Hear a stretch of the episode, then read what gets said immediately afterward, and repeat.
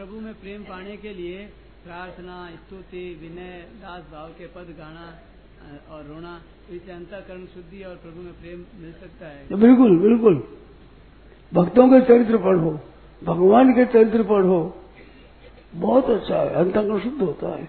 जो संत ईश्वर भक्त जीवन मुक्त पहले हो गए, उनकी कथाएँ गा सदा मन शुद्ध करने के लिए। भगवान के भगवान के भक्तों के चरित्र है वो अंतकरण शुद्ध करते निर्मल बनाते हैं।